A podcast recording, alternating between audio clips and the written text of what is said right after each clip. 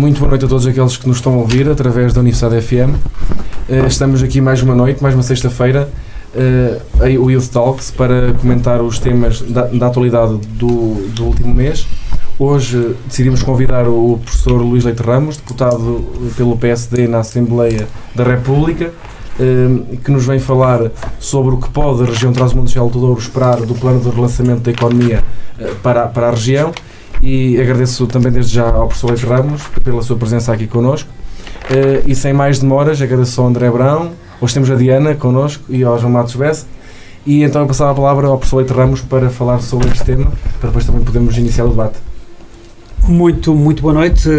Dizer-vos em primeiro lugar que é um gosto estar aqui convosco, agradecer eh, este convite e eu fico sempre muito muito orgulhoso eh, de Trás-os-Montes e do interior quando vejo um grupo de jovens como vós, de partidos diferentes, com opções ideológicas e, e, e no fundo, eh, militâncias diversas, trabalharem desta forma, pela discussão, pelo debate, pelo enriquecimento, não só de temas importantes para a região, mas de discussões mais abrangentes da sociedade, enfim, dos jovens. E, portanto, acho que é um sinal de grande esperança, é um sinal de grande alegria sentir este pulsar e este, este movimento em Vila Real e, e, no interior norte. Relativamente à, relativamente à, à situação eh, e ao tema eh, do debate de hoje, Uh, o que é que pode a região Trás-os-Montes e Alto esperar do programa de lançamento da economia, eu julgo que, em primeiro lugar, vale a pena fazer uma contextualização uh, dos tempos que estamos a viver. Uh, eu julgo que esta crise sanitária associada à pandemia do Covid-19 foi para todos nós uma experiência em múltiplas dimensões. Mas, do ponto de vista social e económico, é uma novidade muito grande. Primeiro, porque esta é uma crise diferente de todas as outras eh, foi uma crise que foi simultaneamente a procura e da oferta. Houve outras crises económicas, nomeadamente a última das dívidas soberanas, que teve características completamente diferentes. Eh, era uma, foi uma crise que foi marcada por, uma, enfim, por um conjunto de decisões de natureza sanitária que nos obrigou uh, a um confinamento, a alterar as nossas rotinas, a descobrir, enfim, um conjunto de oportunidades.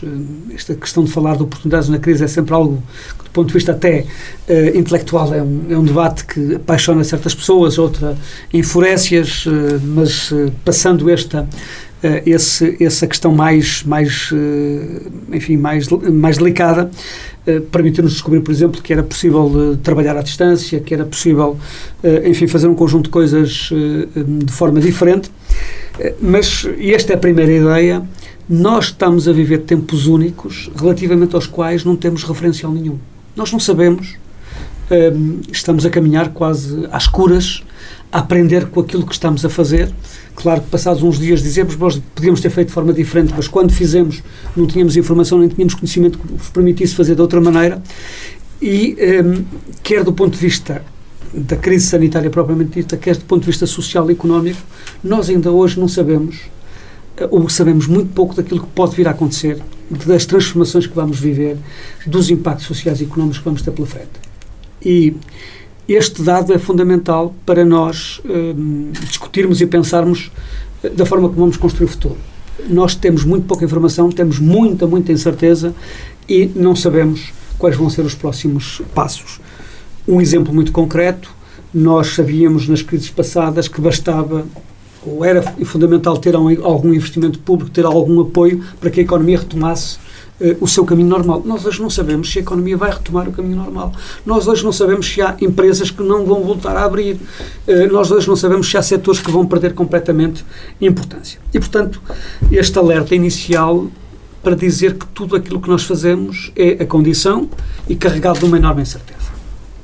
Nós passamos, enfim, isto mais ou menos nós já sabemos, a estratégia seguida na generalidade dos países, com algumas exceções que estão agora a pagar caro uh, esses uh, desvios da, da regra, foi primeira fase confinamento, porque temos que parar a propagação do vírus e, portanto, a única forma de o fazer, não havendo, não havendo vacina nem havendo uh, tratamento para ela, era evitar esta propagação uh, e, de alguma forma, conter esse, esse fenómeno.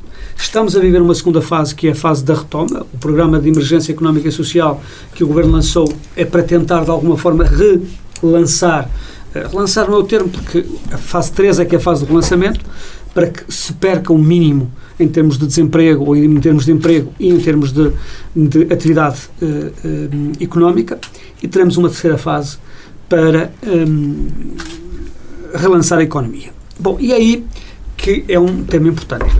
Viram com certeza nos jornais uh, vários manifestos. A Europa, a própria uh, União Europeia, lançou uh, vários manifestos, nomeadamente de aproveitar este momento para repensar o nosso modelo de desenvolvimento e, de alguma forma, acelerar algumas transições que são fundamentais para garantir a sustentabilidade e o futuro do planeta e que a crise veio mostrar que eram possíveis. A transição energética, no fundo, associada à descarbonização, a transição digital, eh, o que implica utilizar muito mais os meios digitais nas empresas, no, no mercado. Nós eh, passamos a utilizar, mesmo em Vila Real, muito mais os meios digitais para encomendar eh, comida ou para fazer compras online.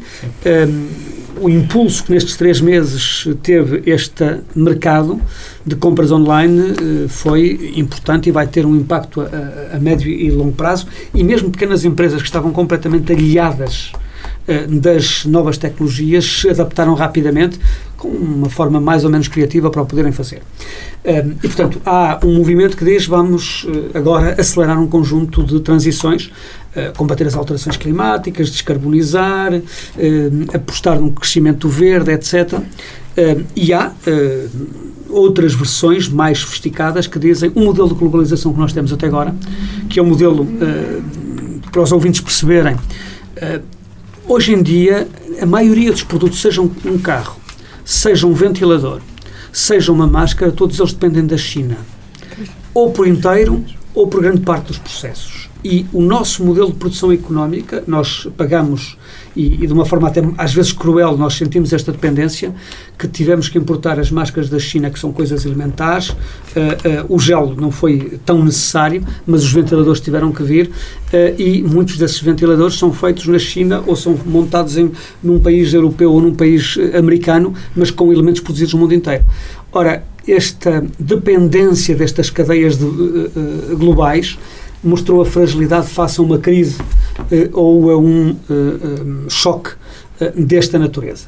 E, portanto, há gente que diz nós temos que repensar completamente a forma que nós produzimos. Nós não podemos depender tanto de países do outro lado do, do, do planeta para, para nos alimentarmos, porque não tivemos este problema mas uma crise destas podia ter acabado numa, uh, numa crise de fome enorme, uh, porque se nós vivemos uh, ou dependemos das importações de produtos alimentares e a dimensão da crise tivesse acontecido sanitária em simultâneo, podíamos ter esse tipo de, de, de problema ou uh, uh, nós temos, portanto, que reconquistar a autonomia, quer na produção industrial, quer na produção agrícola, uh, quer nas cadeias de valor, eh, nós não podemos continuar a pensar que vamos conceptualizar ou, ou fazer a engenharia e o design de muitos produtos e depois eles vão ser fabricados na Índia, na China ou noutro país qualquer.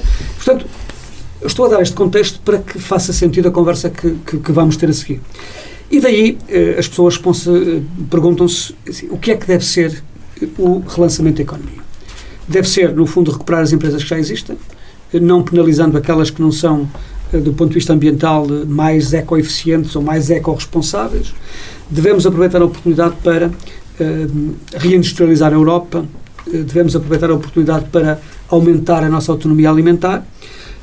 E o que eu acho é que, do ponto de vista daquilo que mais nos interessa para o futuro, eu acho que nós não podemos reproduzir exatamente aquilo que tínhamos antes da crise.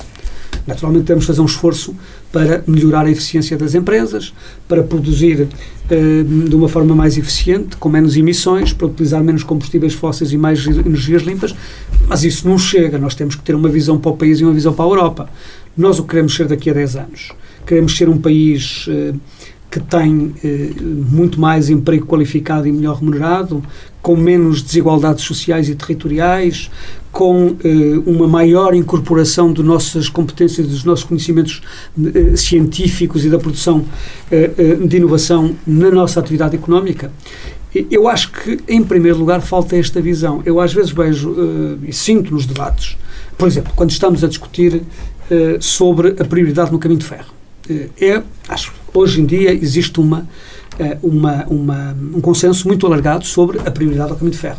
Por uma razão muito simples, é que já há caminho de ferro, que, que há comboios a funcionar a hidrogênio, portanto, com muito menos meios poluentes, porque o, o, o comboio é um, é um elemento, sobretudo, é um, é um meio de transporte, sobretudo para grandes distâncias ou áreas metropolitanas com grandes com grandes hum, vantagens relativamente a outros meios. Portanto, sim, eu sou a favor do caminho de ferro. Mas para que é que serve o caminho de ferro?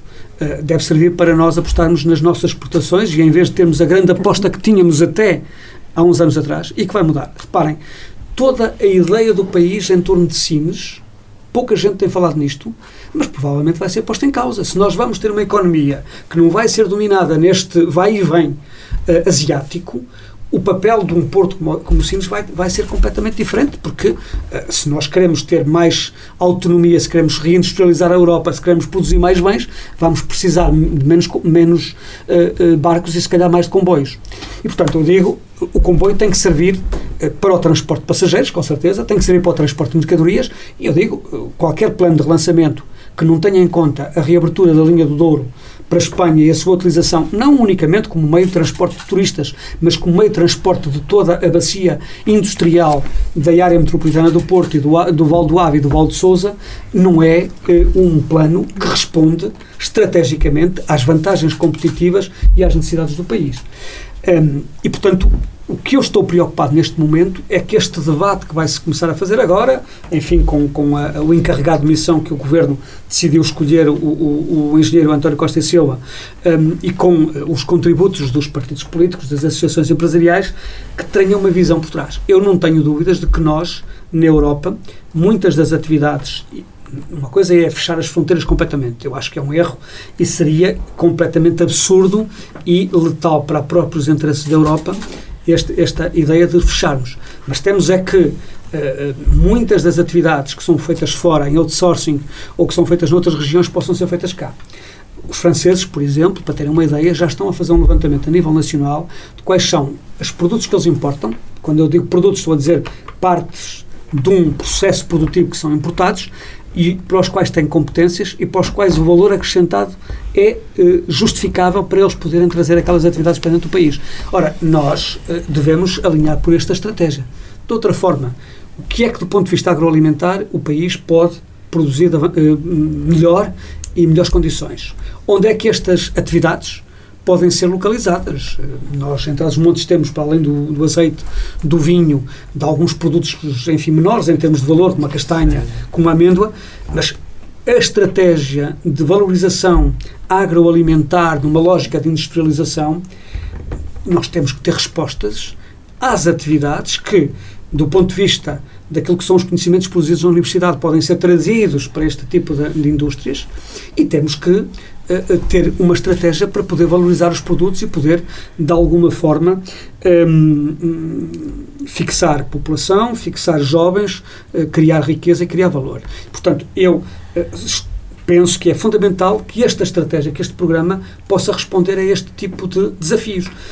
E há alguns exemplos no terreno. Eh, há uma fábrica em Vila Pouca, não sei se sabem, mas que faz uh, transformação agroalimentar, que traz produtos do Algarve. Enfim, alguns são, um, enfim, falta-me o termo técnico agora, mas são produtos uh, agrícolas que são transformados, uh, são desidratados, de legumes vegetais, para mercados onde há, pagam um valor relativamente importante. Há várias fábricas de castanha, algumas italianas, que fazem a primeira transformação e, portanto, depois o produto é é exportado para a Itália, mas onde a valorização uh, é feita lá e, portanto, as mais-valias são feitas lá, da mesma forma que no granito ou com outros minerais, e, portanto, eu acho que a estratégia tem que responder a isto. Ou seja, a estratégia tem que olhar para o país como um todo, tem que valorizar o território e os territórios. O território tem que contar. Porque há uma coisa importante que esta crise também nos mostrou. Eh, nós não sentimos da mesma forma, mas várias capitais europeias e várias áreas metropolitanas sentiram durante a fase do confinamento as limitações que existem por termos uma grande concentração de população e de atividades numa, numa era muito pequena. Uh, Paris perdeu 20% da população que saíram para as áreas, uh, para as áreas rurais e para as segundas residências ou para uh, áreas, enfim, onde tinham outras condições, porque o confinamento em áreas muito pequenas uma grande concentração dos recursos. Vamos imaginar eh, um debate que estamos a ter neste momento. Porque é que é um problema, do ponto de vista económico, fazer um confinamento à área metropolitana de Lisboa? Porque se nós confinarmos a área metropolitana de Lisboa, eh, uma parte substancial do país não é economia produtiva, mas é economia de serviços. Corre o risco de uh, pôr em causa e colapsar a economia do próprio país. Ou seja, uma excessiva concentração de populações, de atividades, de empresas, torna-nos muito mais vulneráveis, muito mais frágeis a uma crise deste género. E, portanto, nós, se há uma coisa que aprendemos é que quer a, eh, a grande concentração, a excessiva concentração da população em áreas pequenas, que durante um confinamento prolongado tem problemas adicionais de natureza, até de uh, uh, saúde mental, uh, só nos fragiliza. Isto, convence, no meu ponto de vista, é uma oportunidade para nós discutirmos uma coisa que faz falta em Portugal, que é nós precisamos, de uma vez por todas, apostar numa rede de cidades médias que equilibre o país. Um, não basta um, dizer que um, uma dinâmica ou que é possível inverter, impossível inverter esta concentração na área metropolitana se nós não fazemos nada para contrabalançar esta ida das pessoas todas para, para, para a área metropolitana de Lisboa. Não sei se têm a noção, mas nos últimos 20 anos o país perdeu 0,5% da sua população. O interior perdeu mais de 10%. E a única região que ganhou população foi a área metropolitana de Lisboa, 5,9%. Isto são resultados de 2001 a 2018. Quer dizer que se acentuou ainda mais esta concentração. E eu espero que este programa ponha em, em cima da mesa esta perspectiva. Eu acho que um caminho importante seria uh, desta aposta nas uh, uh, cidades médias, que podem ser capitais de distrito, podem incluir outras cidades, mas é fundamental. Se nós tivermos uma cidade com outra dimensão, com outra capacidade, com outra dinâmica urbana e com outra urbanidade, mesmo do ponto de vista da atração e fixação de jovens, porque há um conjunto de atividades económicas que desenvolvem na, nos efeitos da aglomeração, um, vão ser completamente diferentes. Nós podemos comparar, temos alguns bons exemplos no país para comparar o que é que é passar de uma cidade com 30 mil habitantes para 50 mil. Vejamos Vila Real e Viseu, os 20 mil de diferença cria uma massa e uma dinâmica, mas podemos ir do lado, lado da Galiza. No, no lado, lado da Galiza, mesmo em cidades como Ourense, nós temos uma, uma realidade completamente diferente. Nós em Vila Real teremos uh, cerca de 50% a 55% da população do Conselho na sede, na sede do Conselho. Uh, Ourense deve ter 80% faz com que, do ponto de vista da aglomeração, poder-me dizer, mas as pessoas que vivem eh, à volta não ocupam o território da mesma maneira. É verdade, é verdade, mas nós temos que escolher ou criamos aqui alguns polos urbanos com mais força, com mais capacidade de polarizar o território, ou todos vamos perdendo. Os conselhos que têm capitais, de, sedes de conselho muito pequeninas, foram perdendo todos. Perdeu, perderam as freguesias rurais e perdeu a sede do conselho. Eu não quero citar nomes para não ferir suscetibilidades, mas vocês olhem um pouco para o que acontece em Trás-os-Montes. Vejam conselhos que têm sedes com mil, mil e quinhentos, dois mil, não tem, não tem massa crítica suficiente para fixar jovens e atividades. E, portanto, para mim, esta é uma, uma questão decisiva. Portanto, o que eu espero uh, de, deste programa é que ele tenha este olhar para o território que, que pense eh, em mudar eh, muitas das, ou contribuir para reduzir muitas das assimetrias e resolver muitos dos problemas estruturais do país. E eu acho que, já falei em três ou quatro, mas este de colocar o território no centro da estratégia é fundamental, porque nos permite olhar Uh, para o território de outra forma. Eu há pouco falava dos comboios, por exemplo, acho que era importante pensar numa rede ferroviária um, ligada, que ligasse todas as capitais distritos. Já não são tantas onde falta comboio no país, uh, mas que era uma forma que ajudaria exatamente esta estratégia de reforçar as cidades médias e de ganhar capacidade nesse sentido, que tenham um olhar para o território na valorização dos seus recursos, mas na, eh, numa estratégia de reindustrialização ou de atração de outras empresas que tenham uh, esta vocação, isto é, de garantir que a, que a economia europeia, nós não podemos pensar nisto unicamente em termos do país só, estamos numa escala europeia, mas que a Europa ganhe novas competências e novas capacidades. Um, e naturalmente que este é um, uma preocupação essencial. Se assim não for, uh, e se nós pensarmos unicamente nos setores ou pensarmos unicamente numa lógica única de crescimento, sem olhar para o território, eu acho que vamos perder esta oportunidade. Até porque o que demonstra esta crise, e eu concluí esta primeira intervenção aqui, uh, é que um, o, o interior e os territórios rurais têm um papel fundamental na resiliência ou no reforço da resiliência e na capacidade de resistência a este tipo de crises. grande parte das áreas protegidas, das áreas classificadas, que fazem parte da estratégia exatamente de resiliência dos territórios, estão por aqui. E, portanto, eh, tendo naturalmente pessoas e tendo atividades económicas, a forma de as, de as preservar e de as valorizar eh, é muito mais ativa eh, e contribui, no fundo, para o, para o conjunto do país. Eu julgo que, se formos por este caminho, temos uma oportunidade também de corrigir um dos grandes problemas que é o das assimetrias territoriais, que são muito grandes e que, infelizmente, nos últimos 20 anos têm vindo a acentuar esta uh, unipolaridade, esta uh, grande macrocefalia da área metropolitana de Lisboa, que não é um problema de Lisboa, nem é, um, nem é uma questão de inveja ou de outra coisa, é um problema mau para o país, porque o país é que fica a perder, porque fica uh, desequilibrado e, portanto, é todo o território que deixa de ser valorizado. Muito obrigado, professor, professor Leite Ramos. Uh, vamos então abrir agora o debate e, e, vou começar pela, pela Diana Pereira. Muito obrigado, Diana. Boa noite para ti. Olá, boa noite. Queria agradecer ao professor Luís Leite Ramos por nos ter juntado a nós, por nos ter elucidado. Gostei muito da, da sua introdução ao tema. Foi bastante clarificadora e até assim de uma primeira análise talvez não tivesse nada a acrescentar porque foi mesmo, foi mesmo muito boa. Porém eu queria meter alguns, ter, alguns, alguns temas em cima da mesa. A questão é que talvez nós neste momento tenhamos uma oportunidade de ouro para participar de descentralização porque foi comprovado com esta crise que, e com esta pandemia que é possível nós termos o desenvolvimento de algumas atividades através de meios digitais. Porém, isto leva-me a uma questão, ou melhor, acaba por ser um bocadinho uma questão retórica. Isto vai resultar, talvez, numa diminuição dos recursos humanos também necessários. Porque algum trabalho que era desenvolvido por uma humana, que neste momento vai ser desenvolvido por outros meios. E, embora isto vá ser uma facilidade, talvez, para os jovens, porque estão mais à vontade com, os meios tecnológicos, também são os que têm mais trabalhos precários.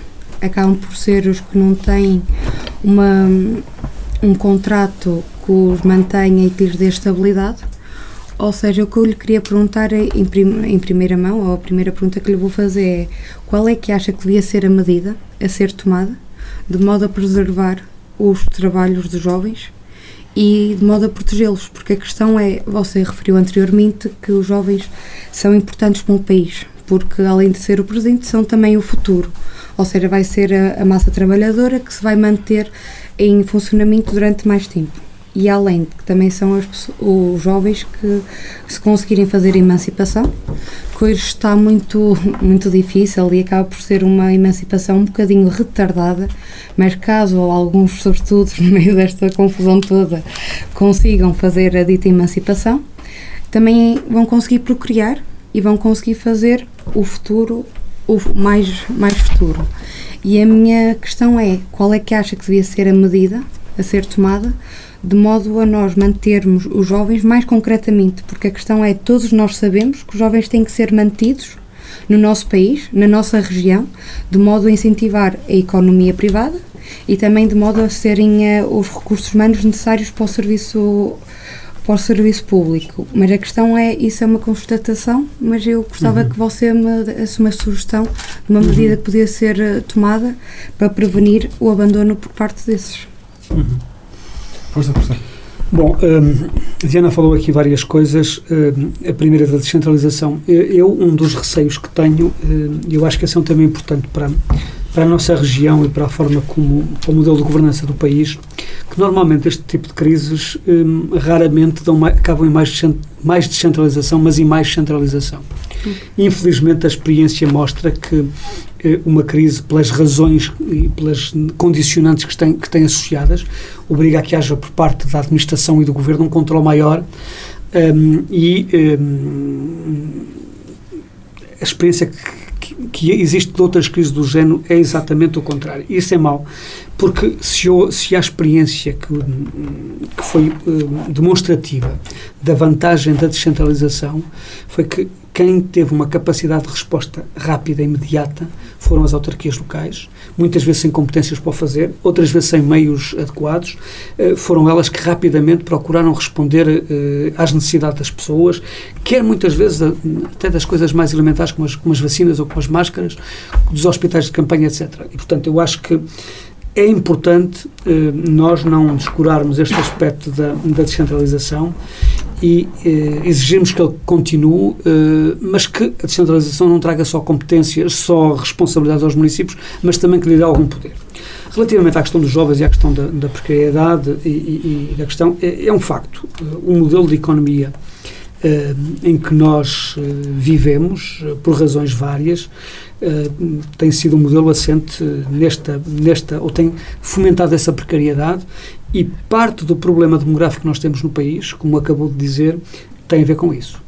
E, portanto, nós há alguma coisa que temos que fazer relativamente à, à, criação de condições para que os jovens, ou sobretudo aqueles que ao fim de um determinado tempo eh, no mesmo emprego, às vezes na mesma tarefa, eh, tenham estabilidade e garantias que não têm neste momento. Eh, podemos não estar de acordo relativamente aos limites dessa, dessas garantias e dessas condições, enfim, esse era um longo debate. Há argumentos em favor da, da, desta mobilidade como se fosse um desafio, o que é verdade é que nós notamos que não é um desafio, muito, na maior parte dos casos é um oportunismo por parte das empresas para manter, no fundo, não assumir compromissos. Eu, primeiro, acho que nós, eh, relativamente à, legislação e às condições da precariedade, eu acho que uh, a lei tem que ser revista uh, e acho que é importante criar limites para, esse, para essa manutenção da situação. Nós também sabemos que a própria administração pública, o próprio Estado, nem, sempre dá o melhor dos exemplos, porque encontra depois formas de, passando os três anos ou passando os dois anos, arranjar outro tipo de, de contrato. Enfim, os recibos verdes, desculpe interromper. Sim, os recibos, os recibos verdes, exatamente. É. Uh, há países que estão a tentar ir por outra via, por exemplo, em que os descontos e o estatuto é um estatuto único e mesmo os períodos em que a pessoa está desempregada e pode estar desempregada mesmo tendo contratos de, de duração mais curta, um, ehm, eh, eles contam, contam para acumular na sua, no seu histórico, mas também para garantir que tem subsídio de desemprego nos períodos que uh, uh, depois está até a encontrar um emprego.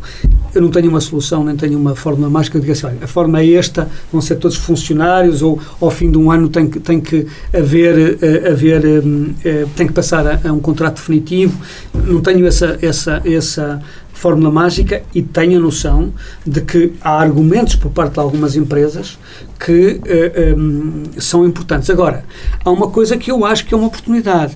Repare que a concorrência que existia neste momento é entre a China, a Europa, a Índia, etc. Se nós uh, reformatarmos o modelo de globalização e estas concorrências já não for nestes moldes, com países e com sistemas de segurança social e condições de trabalho tão extremas, eu acho que é possível nós aproximarmos uh, mais em termos europeus e, portanto, que não seja tão fácil um, as empresas passarem de um país ao, ao, ao, outro da Europa e terem condições, uh, condições e contratos de trabalho completamente diferenciados.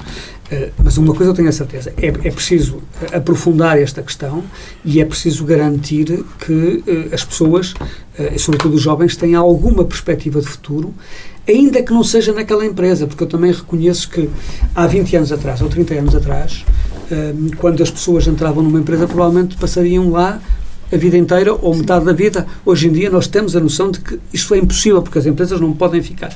Mas outra coisa é as pessoas perderem os direitos e as pessoas não terem, eh, em contrapartida, eh, eh, condições para poderem ter uma estabilidade e terem contratos de trabalho a um período que seja relativamente razoável e que isso lhe dê direitos sociais e que lhe dê direitos para poderem, de alguma forma, construir o seu futuro e planear o seu futuro.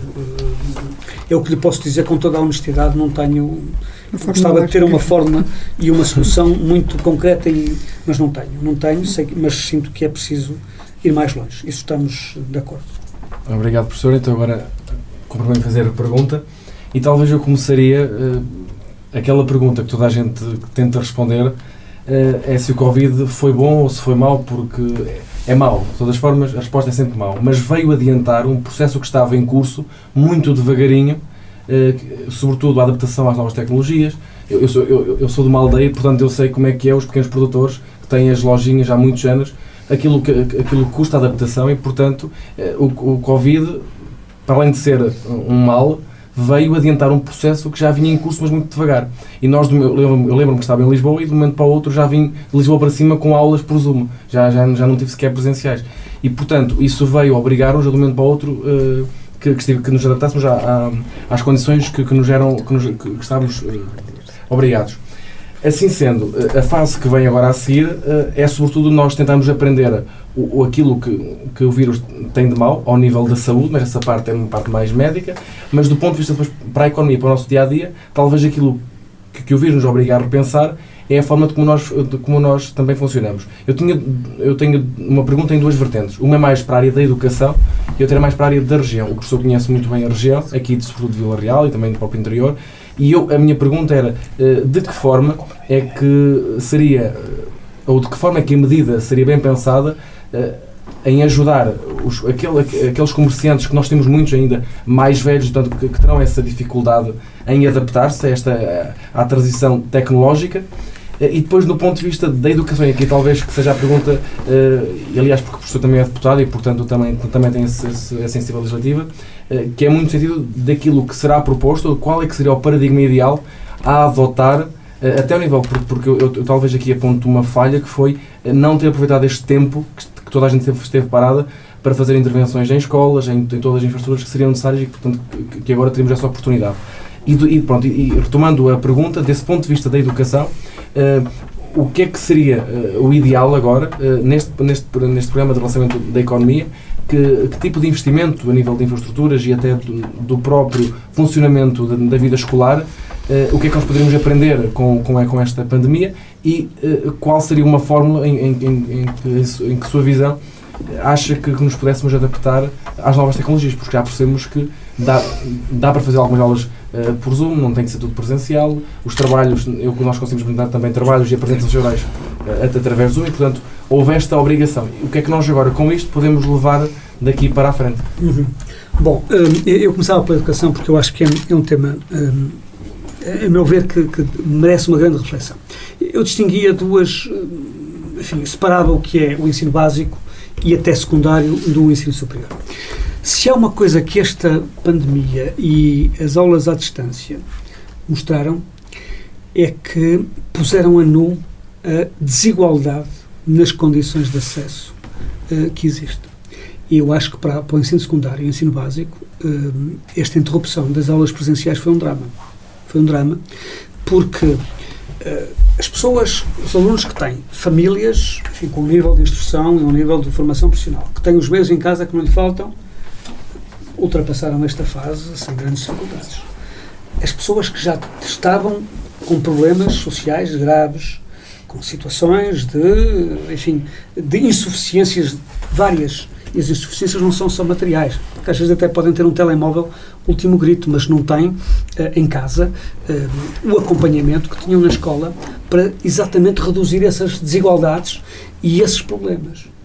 Uh, e eu acho que quanto mais tempo demorar a retomar as aulas presenciais no ensino básico e no ensino secundário, nós estamos a contribuir para o agravamento dessas desigualdades e para, de alguma forma, penalizar ainda mais as famílias e as crianças que não têm enfim, a sorte ou a felicidade de ter os mesmos meios ou as mesmas condições familiares, sociais e humanas para poderem perseguir estudos.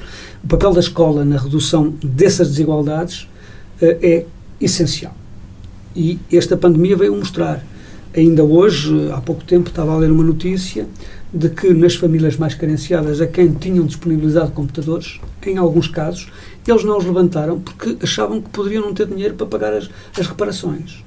Nós estamos a falar de coisas tão básicas como este. E, noutros casos, não é só ter o computador, não é só ter a ligação, porque isso já é um problema na origem, mas é depois todo aquele acompanhamento que o professor pode fazer, uh, uh, enfim, e que pode, uh, quase personalizado, em função, conhecendo as, os jovens ou as crianças, e que a família não pode dispensar por razões várias e que numa, enfim, numa, numa criança ou num jovem que tem outras condições em cada pode fazer. Portanto, eu acho que eh, relativamente ao ensino básico e secundário, a escola presencial é fundamental.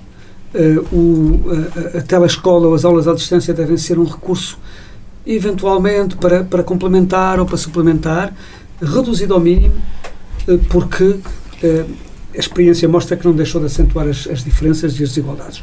No ensino superior é diferente. Eu acho que, ao contrário, no ensino superior eu já vejo o problema de uma forma contrária. Enfim, já não dou aulas há dois anos, mas tenho dado regularmente aulas. Não, mentira, porque dei aulas de doutoramento ainda este ano letivo durante o, durante o, uh, uh, o confinamento. Uh, mas o, o que eu acho é que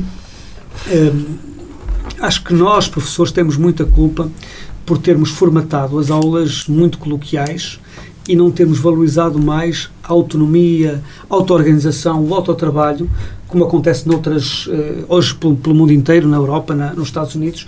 E, portanto, eu acho que uh, um, um, regime mix, misto entre uh, aulas à distância e aulas presenciais é importante para dar também aos alunos esta capacidade de irem à procura da informação, de a trabalharem, depois de a discutirem, e, portanto, acho que sim mesmo não, é, não tem que ser só as aulas dos professores, é poder utilizar outros conteúdos. Aliás, eu sempre fiz isto uh, nas, minhas, nas minhas aulas, utilizar conteúdos que estão disponíveis e sempre procurei conteúdos acessíveis a toda a gente para poder alargar, no fundo, os horizontes e poder aprofundar conhecimentos é a sensação com que eu fico desta, desta, desta uh, das lições que aprendemos com esta pandemia, uh, inclusive, por exemplo, eu acho que as universidades têm e podem ir muito mais longe no, no ensino à distância em cursos especializados, eh, quando estava aqui na UTAD, eh, procuramos fazer um curso de Sistemas de Informação Geográfica, por exemplo, para alunos das, dos PALOP, enfim, com uma componente tecnológica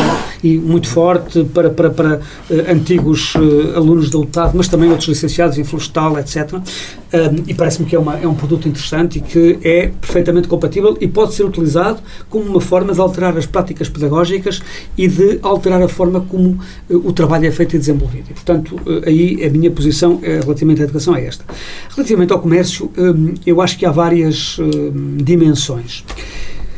No comércio da venda diária é muito difícil o comerciante de uma aldeia do interior, a não ser que ele tenha um produto muito especializado.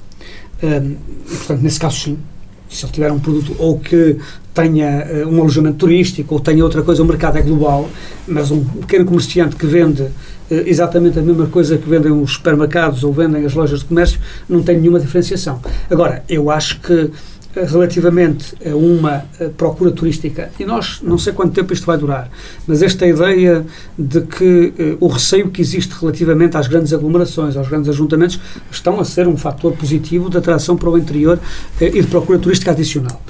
e naturalmente que se nós tivermos a utilização destas ferramentas para poder vender determinados produtos, para depender inclusive em produtos que não são de consumo diário, mas eu estou a pensar no mel, estou a pensar uh, em compotas, estou a pensar num conjunto de outro Exatamente. tipo de produtos para um mercado mais alargado, eu acho que sim, e eu acho que há boas experiências noutros países eh, onde, por exemplo, se encontram fórmulas cooperativas ou associações que fazem este trabalho de promoção e de venda e que ajudam, eh, não faz sentido um pequeno comerciante ou um pequeno produtor vender três ou quatro frascos de mel, três ou quatro frascos de compotas, mas se a lógica for de uma, de uma associação ou de uma, de, uma, de uma entidade que possa promover e vender, naturalmente que, eh, que é muito mais fácil.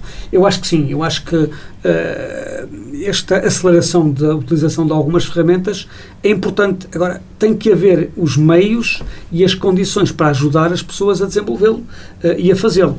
Relativamente ao, ao, se isto é um progresso ou não é um progresso, não foi isso que me perguntou, mas eu já sim, agora sim. digo isto, eu tenho muitas dúvidas, sabe? Eu, eu, eu, eu, acho que, como noutras vezes, o teletrabalho tem vantagens enormes, eh, mas tem riscos enormes.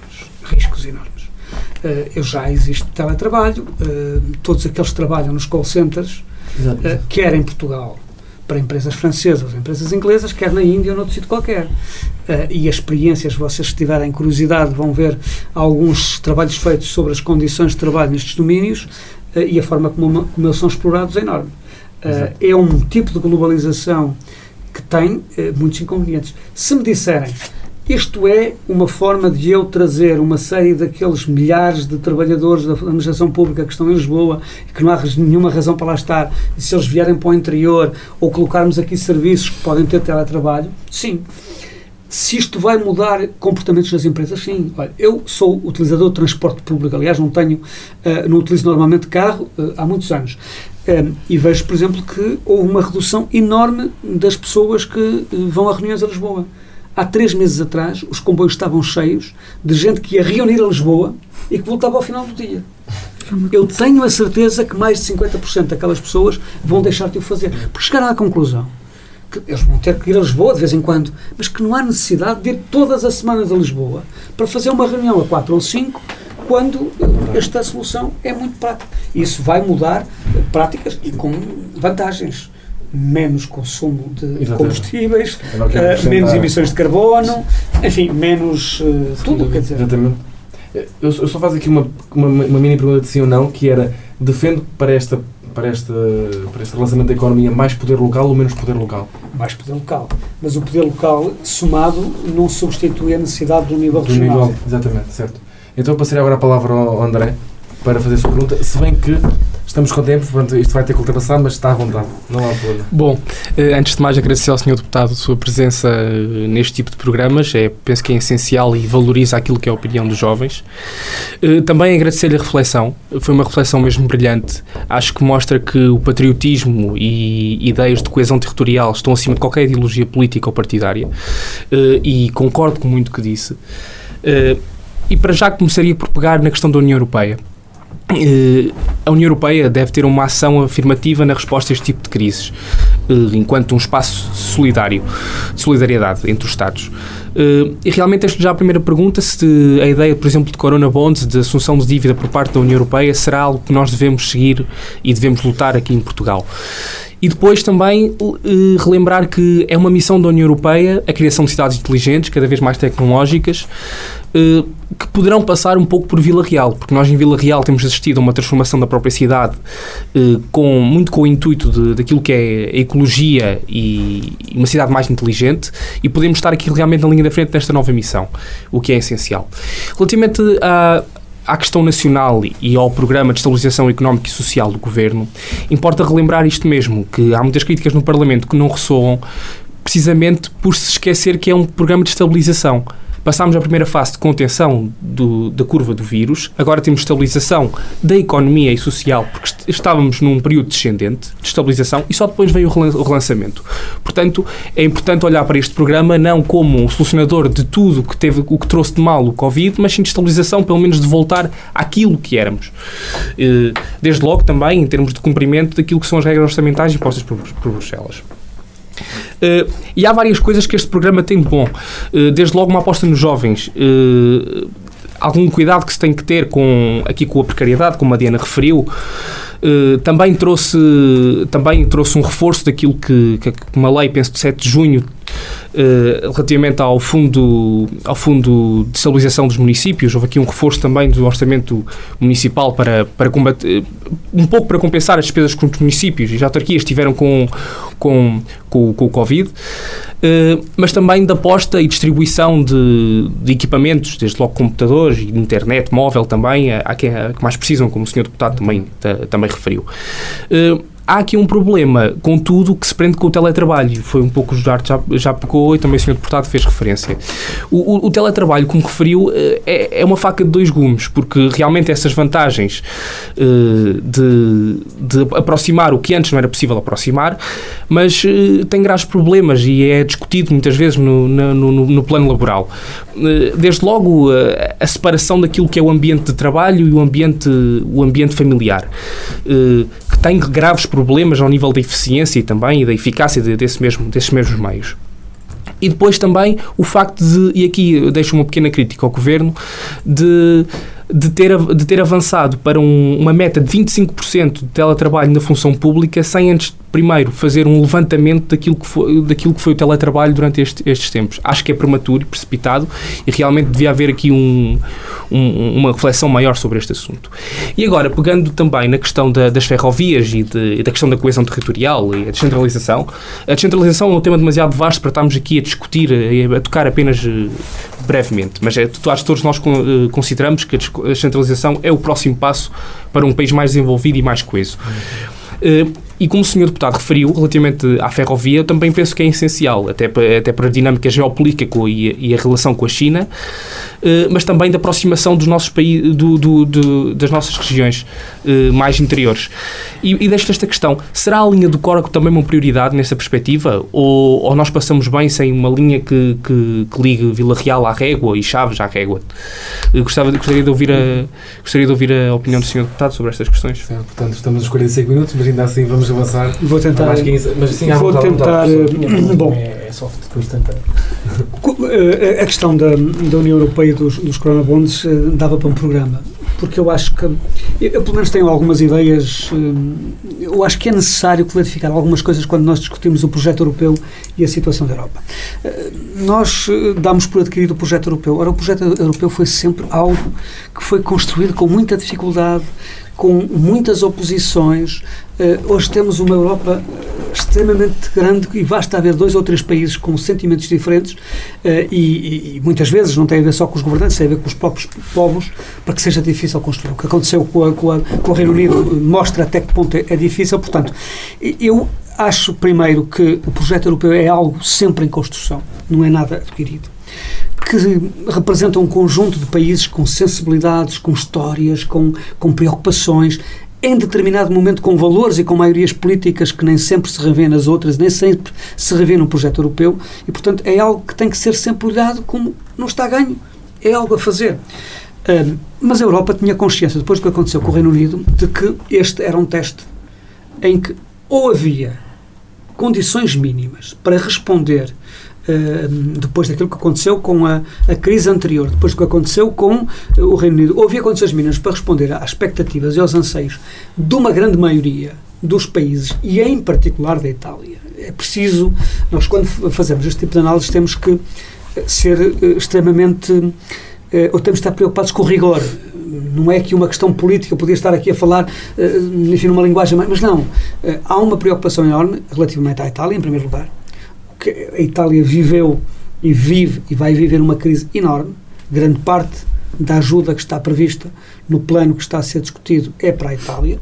A Espanha também, um grande país, mas se a Itália saísse do Reino Unido, e nós sabemos o equilíbrio político em Itália é muito frágil, um sentimento de abandono por parte da União Europeia podia desembocar num novo uh, referendo e, saindo a Itália, a Europa acabaria tal e qual Sim. nós a conhecemos. E, portanto, os países, a, a posição da Alemanha, tem muito a ver com isto também, o sentimento que a senhora Merkel tem de que se a resposta não for à altura, Sim. o risco de acabar com o projeto europeu é enorme. E depois, naturalmente, que há a Espanha e que há a França, que também vai ter uma crise uh, social e económica muito grande, onde os riscos de, uma, de, uma, de um extremismo político e de uma radicalização política também são enormes. E, uh, do meu ponto de vista, aquilo que a resposta que apareceu procura de alguma forma dar um novo alento, tendo a noção, os principais responsáveis, de que se não forem capazes, o projeto europeu vai, vai, vai embora. Uh, eu, eu acho que a questão do, do, coronavírus, com toda a sinceridade, foi posta demasiado cima, em cima da mesa e como se fosse a única condição. Haveria outras formas de chegar ao mesmo resultado, como se viu, sem afrontar alguns países para, para os quais esta ideia de uma garantia comum é politicamente embaraçosa.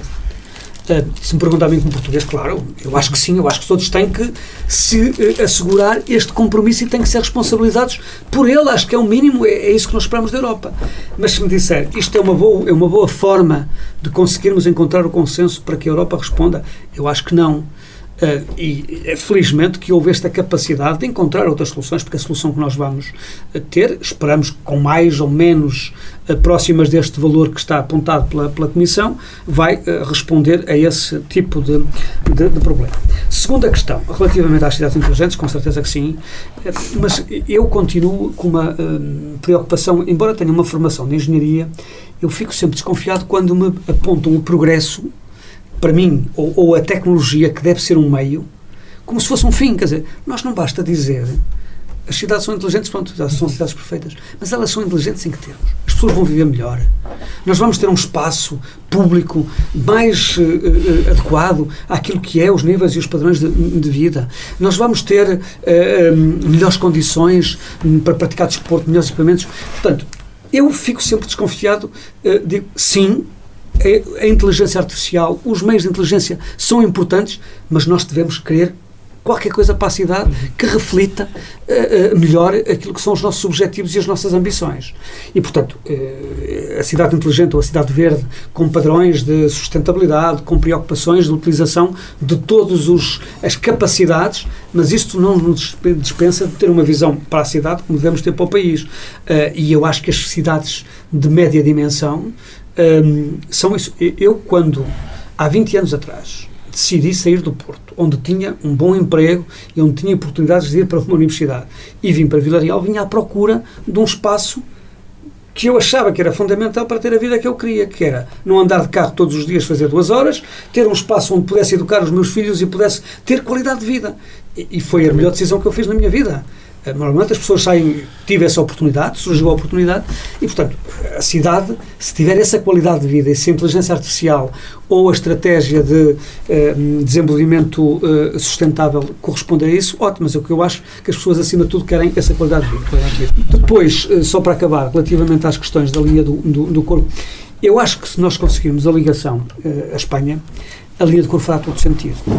Se me disser agora se faz sentido fazer a ligação, a linha, reabrir a linha do coro, sem ter este canal internacional, eu tenho dúvidas que seja rentável. Poderia ser uma boa operação uh, do ponto de vista do seu aproveitamento turístico, a linha, a linha, a linha é lindíssima.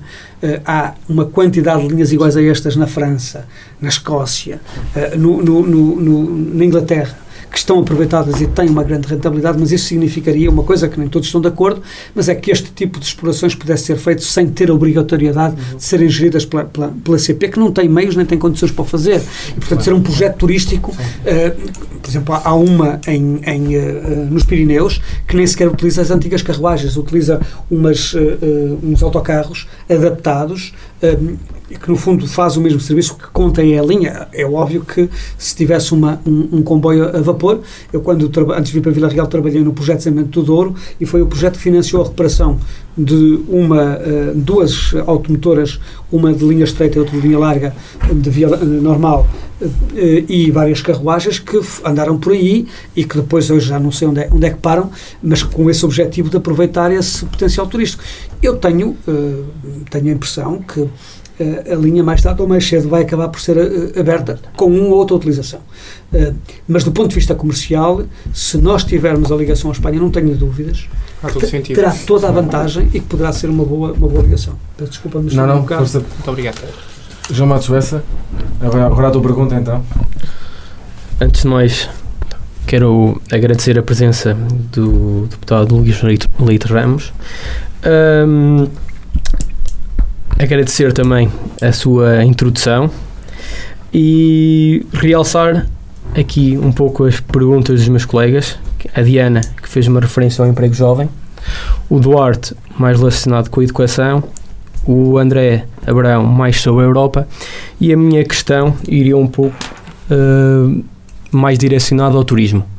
Uh, nós sabemos que o, o, a pandemia afetou profundamente o turismo, não só em Portugal, mas no resto do mundo. E a pergunta que eu lhe faço, assim, de forma muito direta, qual acha que vai ser o futuro um, do turismo, quer neste momento presente, quer no pós-Covid?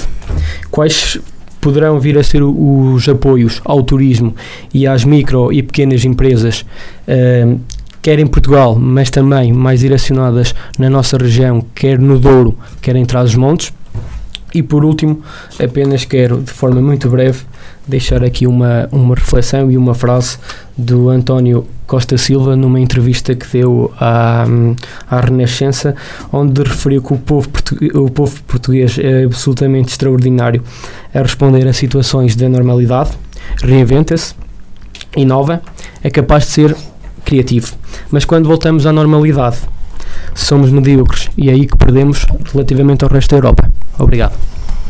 Bom, uh, vamos, vamos rapidamente tentar. Uh, assim, relativamente ao turismo, eu, eu, acho que o modelo de turismo que nós conhecíamos um, mudou e só voltará a ser o mesmo quando, primeiro, existir uma vacina eficaz, perfeitamente disponível e com provas dadas de que nós podemos combater uma pandemia do mesmo género rapidamente. Ou seja, quando desaparecer o, me, o receio e a incerteza.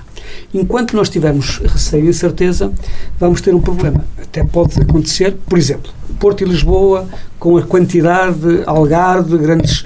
O nosso modelo turístico, quer urbano, quer de praia sol, eh, era, ou, ou, era um modelo que concentrava grandes quantidades de população. Mesmo eh, havendo a vacina e nós tendo vários focos epidemiológicos e vários problemas, isto vai de novo criar o receio, criar o medo, criar a incerteza e, portanto, uh, isto cria um problema enorme. A questão que se coloca é quanto tempo é que as empresas, restaurantes, as lojas, os hotéis, uh, os circuitos turísticos podem aguentar com esta incerteza? Quanto tempo é que eu posso estar à espera que o turista entre? E se é possível nós garantirmos apoios para que as empresas fiquem ali à espera até que as coisas voltem um, a ser o mesmo o, o, o, turismo tem, do ponto de vista económico, uma característica muito peculiar. É que a procura turística aparece antes da oferta. Normalmente, na fase inicial, normalmente os turistas aparecem. As pessoas dizem, ah, fazia jeito aqui um hotel ou um restaurante para, para dar de comer aos turistas. Uh, e eles normalmente, uh, como aconteceu em Lisboa, começaram a vir, foram ocupando o que existia. Mas à medida que, vinham cada vez mais, foi aí que apareceram as oportunidades e os turistas vão-se embora rapidamente e deixam ficar a capacidade que foi instalada. Isto é, da história da economia, aconteceu em outros, em outros destinos turísticos que já viveram esta experiência. Portanto, é complicado nós mantermos. Agora, uma coisa é certa: esta é uma oportunidade para um turismo diferente. É uma oportunidade. Se no Douro, se no interior, nós soubermos responder àquilo, o que é que as pessoas querem? As pessoas querem, não querem grandes concentrações querem uma relação qualidade-preço aceitável.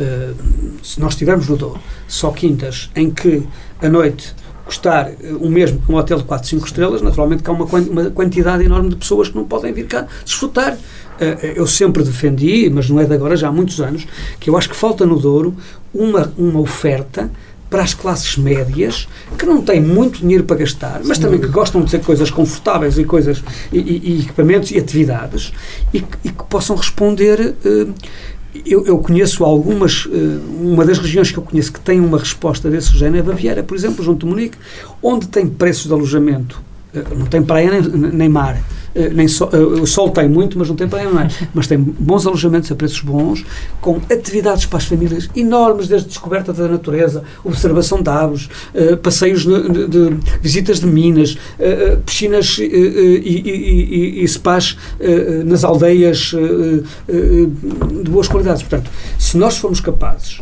de procurar encontrar soluções para captar este turismo familiar, porque nós precisamos de quantidade, quer dizer, não, nós não, se tivermos uma quinta do Douro com 4 ou 5 quartos, eh, que pode vender por 200 ou 300 euros, porventura é um complemento, mas uma atividade turística tem que ter mais gente. Uh, há, há, seguramente pequenos hotéis ou pequenas pensões que podem ser uh, refeitas. Temos que oferecer determinado tipo de coisas. Não há as aulas de, de surf, mas pode haver uh, aulas de, de, de, rafting ou de outro tipo de atividade no Rio Douro. Uhum. naturalmente, agora, como digo, nós não podemos estar a criar o produto antes de começar a vir os primeiros turistas. Esta é uma regra da economia que, que é fundamental. Eu acho que essa devia ser a aposta. Infelizmente, eu aí tenho que confessar, e não estou a, a culpar ninguém em particular, os italianos fizeram uma campanha em que foram buscar uh, uh, os cartazes e, uh, e, e, e, as ações promocionais de há 40 anos atrás. Eh, alguns deles muito, muito aqueles, aqueles cartazes dos anos 60 e 70, mas para dinamizar o turismo interior. Eu estava à espera que neste momento o país não tivesse, eh, tivesse uma campanha, por exemplo, para trazer turistas para trás dos montes e para o Douro, mas de uma forma muito mais organizada, muito mais, muito mais forte. Um, pelos vistos, uh, queremos continuar a ir todos para o Algarve no, no verão e, e, não estamos muito preocupados com este turismo interior. Eu acho que aí tem sido uma falha e, e acredito que é uma oportunidade, porque uh, mesmo que a vacina venha daqui por um ano e que as coisas corram muito bem, não há seguro, não é? Não é? De que no próximo ano ou daqui por dois anos as coisas não vão, uh, não vão continuar com esta incerteza. Claro. A incerteza vai, pode, é, é, decisiva para tudo, mas no caso do turismo é fundamental. O medo uh, e a incerteza são problemas enormes. E como vemos, estes últimos eventos eh, que aconteceram em Lisboa, eu não acredito que se, enfim, eh, as mesmas pessoas continuarem para o Algarve, que estes riscos não se vão acontecer no Algarve. Exatamente. Eh, e, portanto, era muito bom, era bom para o país, era bom para trás os montes, que nós tivéssemos muito mais gente durante este verão. Sem dúvida. Sim. Muito bem, professor Lívia Ramos, antes de terminar, eu tenho duas perguntas de resposta curta e rápida, mas não sobre este tema. Sim. A primeira é, estamos aqui quatro jovens eh, e todos pertencemos às juventudes partidárias e, e militamos, e portanto a minha pergunta era, eh, se, se agora, se tivesse 18, 19, 20 anos e estivesse numa estrutura partidária, qual seria a medida ou a opção que tomaria de imediato para alterar algum paradigma, alguma ideia, ou que ideia implementaria numa juventude, numa juventude partidária? Face à, à crise, digamos assim, ou, ou ao paradigma que temos atualmente, o que é que, em, em sua opinião, qual seria a medida que tomaria de forma a mudar ou a, ou a- ou a continuar? Ou que, que tipo de medida é que tomaria?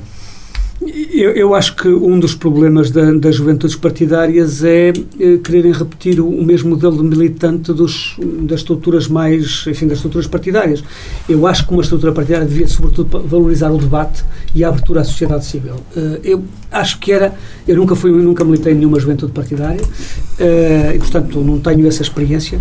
Mas aquilo que me envolveu noutro tipo de atividades e noutro tipo foi exatamente esta procura do debate, da discussão de ideias, da participação cívica, eh, eu acho que deveria ser um, deveria ter uma componente cívica muito mais forte.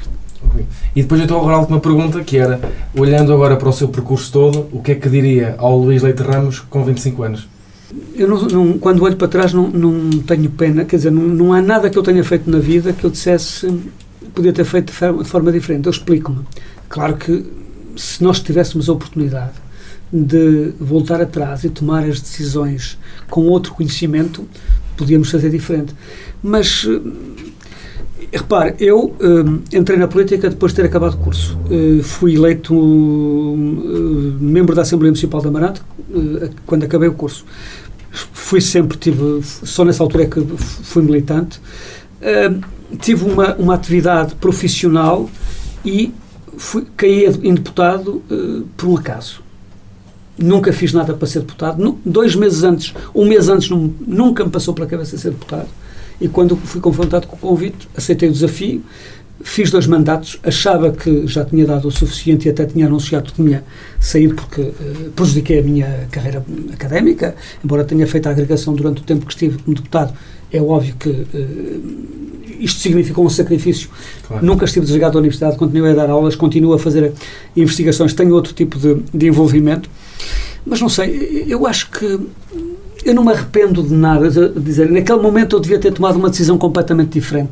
Acho que aquilo que fiz eh, foi com a informação que tinha no momento, com aquilo que eu queria, nunca fiz nada contrariado, nem eh, nunca fiz nada com o objetivo de com outro tipo de objetivo que não tenha sido de me envolver diretamente naquele tipo de função e naquele tipo de missão. Francamente, não é, não é nenhuma presunção, é mesmo o sentimento de que as coisas foram acontecendo. A certa altura, eu sou licenciado em Engenharia Civil, mas uh, zanguei-me com a Engenharia Civil desde sempre e, e achava que tinha que fazer outra coisa. Uh, deixei o meu trabalho, uh, na altura tinha um, trabalhava na Comissão de Coordenação, arranjei uma bolsa, fui para a França fazer um mestrado, depois já tive uma bolsa de doutoramento, fiz um mestrado em Sociologia Política, um doutoramento em Sociologia Política, e de tal forma que uh, depois me voltaram a, a, enfim, a, a, a, reempregar no sítio onde eu estava e até me financiaram parte dos estudos, uh, mas isso aí foi a, vez que eu sentia que tinha que me formar e tinha que sair do país para ganhar outro, outro. Não havia Erasmus na altura, portanto uh, eu sentia que tinha esta, precisava disto. E, e filo já com, depois de trabalhar 4 ou 5 anos, ter feito a tropa, etc mas não tenho, quer dizer, não, não há nada, as coisas correram, eu estou de bem com a vida, não tive ambições, ambições que, não, que não, nem nunca pus as coisas nesses termos, não, não posso dizer Certo. que teria feito diferente. Certo. Professor, Leite, professor Luís Leite Ramos, muito obrigado mais uma vez por, por estar aqui connosco esta noite. Uh, agradecer à Universidade FM por, por esta parceria tão, tão profícua com, com, com a Youth Academy e nós estamos de volta uh, daqui a duas semanas para mais uma entrevista. Muito obrigado a todos aqueles que nos acompanharam.